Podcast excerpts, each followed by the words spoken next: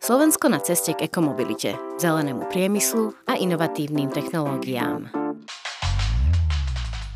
Výzvy a príležitosti pre nás všetkých. Hovoríme o naozaj veľkých investíciách. V Európe sú najväčší výrobcovia káblov napríklad, ktoré sa budú používať pri elektrifikácii. Znižovanie emisí v osobnej aj nákladnej doprave. Dôležité je, aby na transeurópskych koridoroch bola dostatočne hustá sieť nabíjacích staníc, jednak pre osobné auta, ale čo je možno ešte dôležitejšie pre nákladnú dopravu. Pretože aj v tejto oblasti dnes emisie rastú, čiže je potrebné ho nejakým spôsobom dekarbonizovať. K uhlíkovej neutralite aj cez energetickú efektívnosť budov. Pri nerezidenčných budovách musí byť každé parkovacie miesto predkablované a musí byť najmenej jedna nabíjačka pre každé dve parkovacie miesta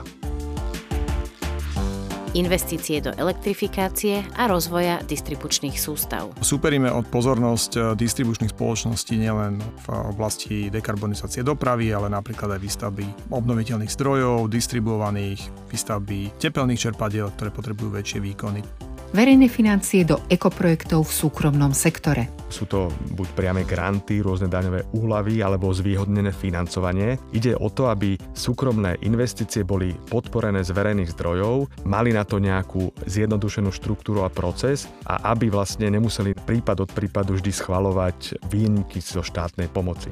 V udržateľnej ekonomike aj nové obchodné možnosti pre slovenské firmy. Z pohľadu podnikateľov sa tu naskyta možnosť tvoriť nové biznisy. Nie je to len o nabíjaní, je to aj o poskytovaní služieb, napríklad e, služieb platieb alebo zúčtovania otepľovanie na Slovensku prebieha oveľa rýchlejšie, ako sa očakávalo. Stane sa z neho vyprahnutá krajina? Treba zmeny aj v stavebníctve, treba zmeny v zásobovaní elektrickou energiou, viac sa snažiť využiť tie zdroje, ktoré nám dáva slnko, ktoré nám dáva vietor.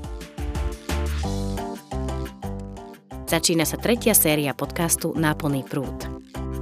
Už o týždeň.